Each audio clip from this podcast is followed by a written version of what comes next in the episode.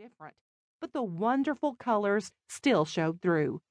Well, I've had enough, Cassie thought as she turned the water hose off. Cassie did not venture far from home. Her little world consisted of an area of two blocks and sometimes, when feeling brave, downtown to the candy store, which was four blocks from her home. Downtown had a pharmacy, which was also a gift and candy store. There was a meat shop, a couple of diners and doctor's offices, and a few churches. Though her parents never took her to church, she knew they were there. The candy store was Cassie's favorite, and then the meat shop because the butcher had an ice cream counter and homemade cookies and donuts in the morning. The donuts and cookies never lasted past the morning hours. Mr. and Mrs. Winters, who owned the meat shop, never let Cassie pay for anything after her first few visits.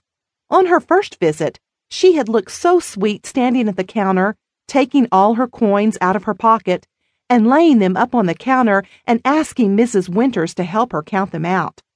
Mrs. Winters had checked the store for her parents while Cassie was floundering around trying to get the coins out of her pocket, but Cassie was on her own. On her first trip into town, she could not have been more than five or six years old. Mr. and Mrs. Winters put together who her parents might be. When Mary Marvin shopped at the meat market, most of the time she was alone, without Cassie, so it had taken Mr. and Mrs. Winters some detective work to figure it out. Mrs. Winters had told her husband Fred, Why, she must be only five or six years old, Fred. She is such a little angel. We can't ever take a cent from that child. She just blesses me with her visits, I tell you. There are days when the bell rings, I look up, and I just hope it is Cassie. I wonder why that is, Fred.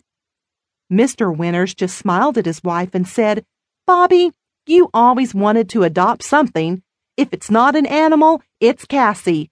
You know, though, I feel deep down in my bones the child needs your kindness. You just be kind to her all you want. You know, I love you, Mr. Winters. You are a wonderful man. I know, Mrs. Winters, but I am a wonderful man because I have a wonderful wife. Cassie walked down the side street that would bring her to Mrs. Vashon's backyard. Mrs. Vashon's house was different than anyone else's on the street. She had a huge yard compared to most of the neighbors. She owned two blocks back to back instead of side to side. Her backyard was on one street, and her front yard was on the street a block over. Mrs. Vashon's garden was all flowers. All the flowers were in neat rows or gathered in bunches, forming circles. At this very flower garden, Cassie fell in love with tulips. Mrs. Vashon planted the tulips in perfect rows, all color coordinated. In the spring, there were rows of yellow, red, peach with pink, white, white with red tips, and almost every other color. She even had purple tulips or a dark blue that almost looked black. Cassie wasn't sure. They were Cassie's favorite color of tulips because they were so unusual. Cassie would stand as close to the tulips as she could and look down at the star inside. The inside of the tulip looked just like a star in a beautiful heaven to her. She felt like God put what looked like a star inside the tulip just for her. Cassie thought God was a very special person to think of little things like that, remembering not only to make the outside of the tulip beautiful with all the different colors of the petals, but to make the inside something wonderful also. Cassie was sad the tulips were all done until next year. She already missed them.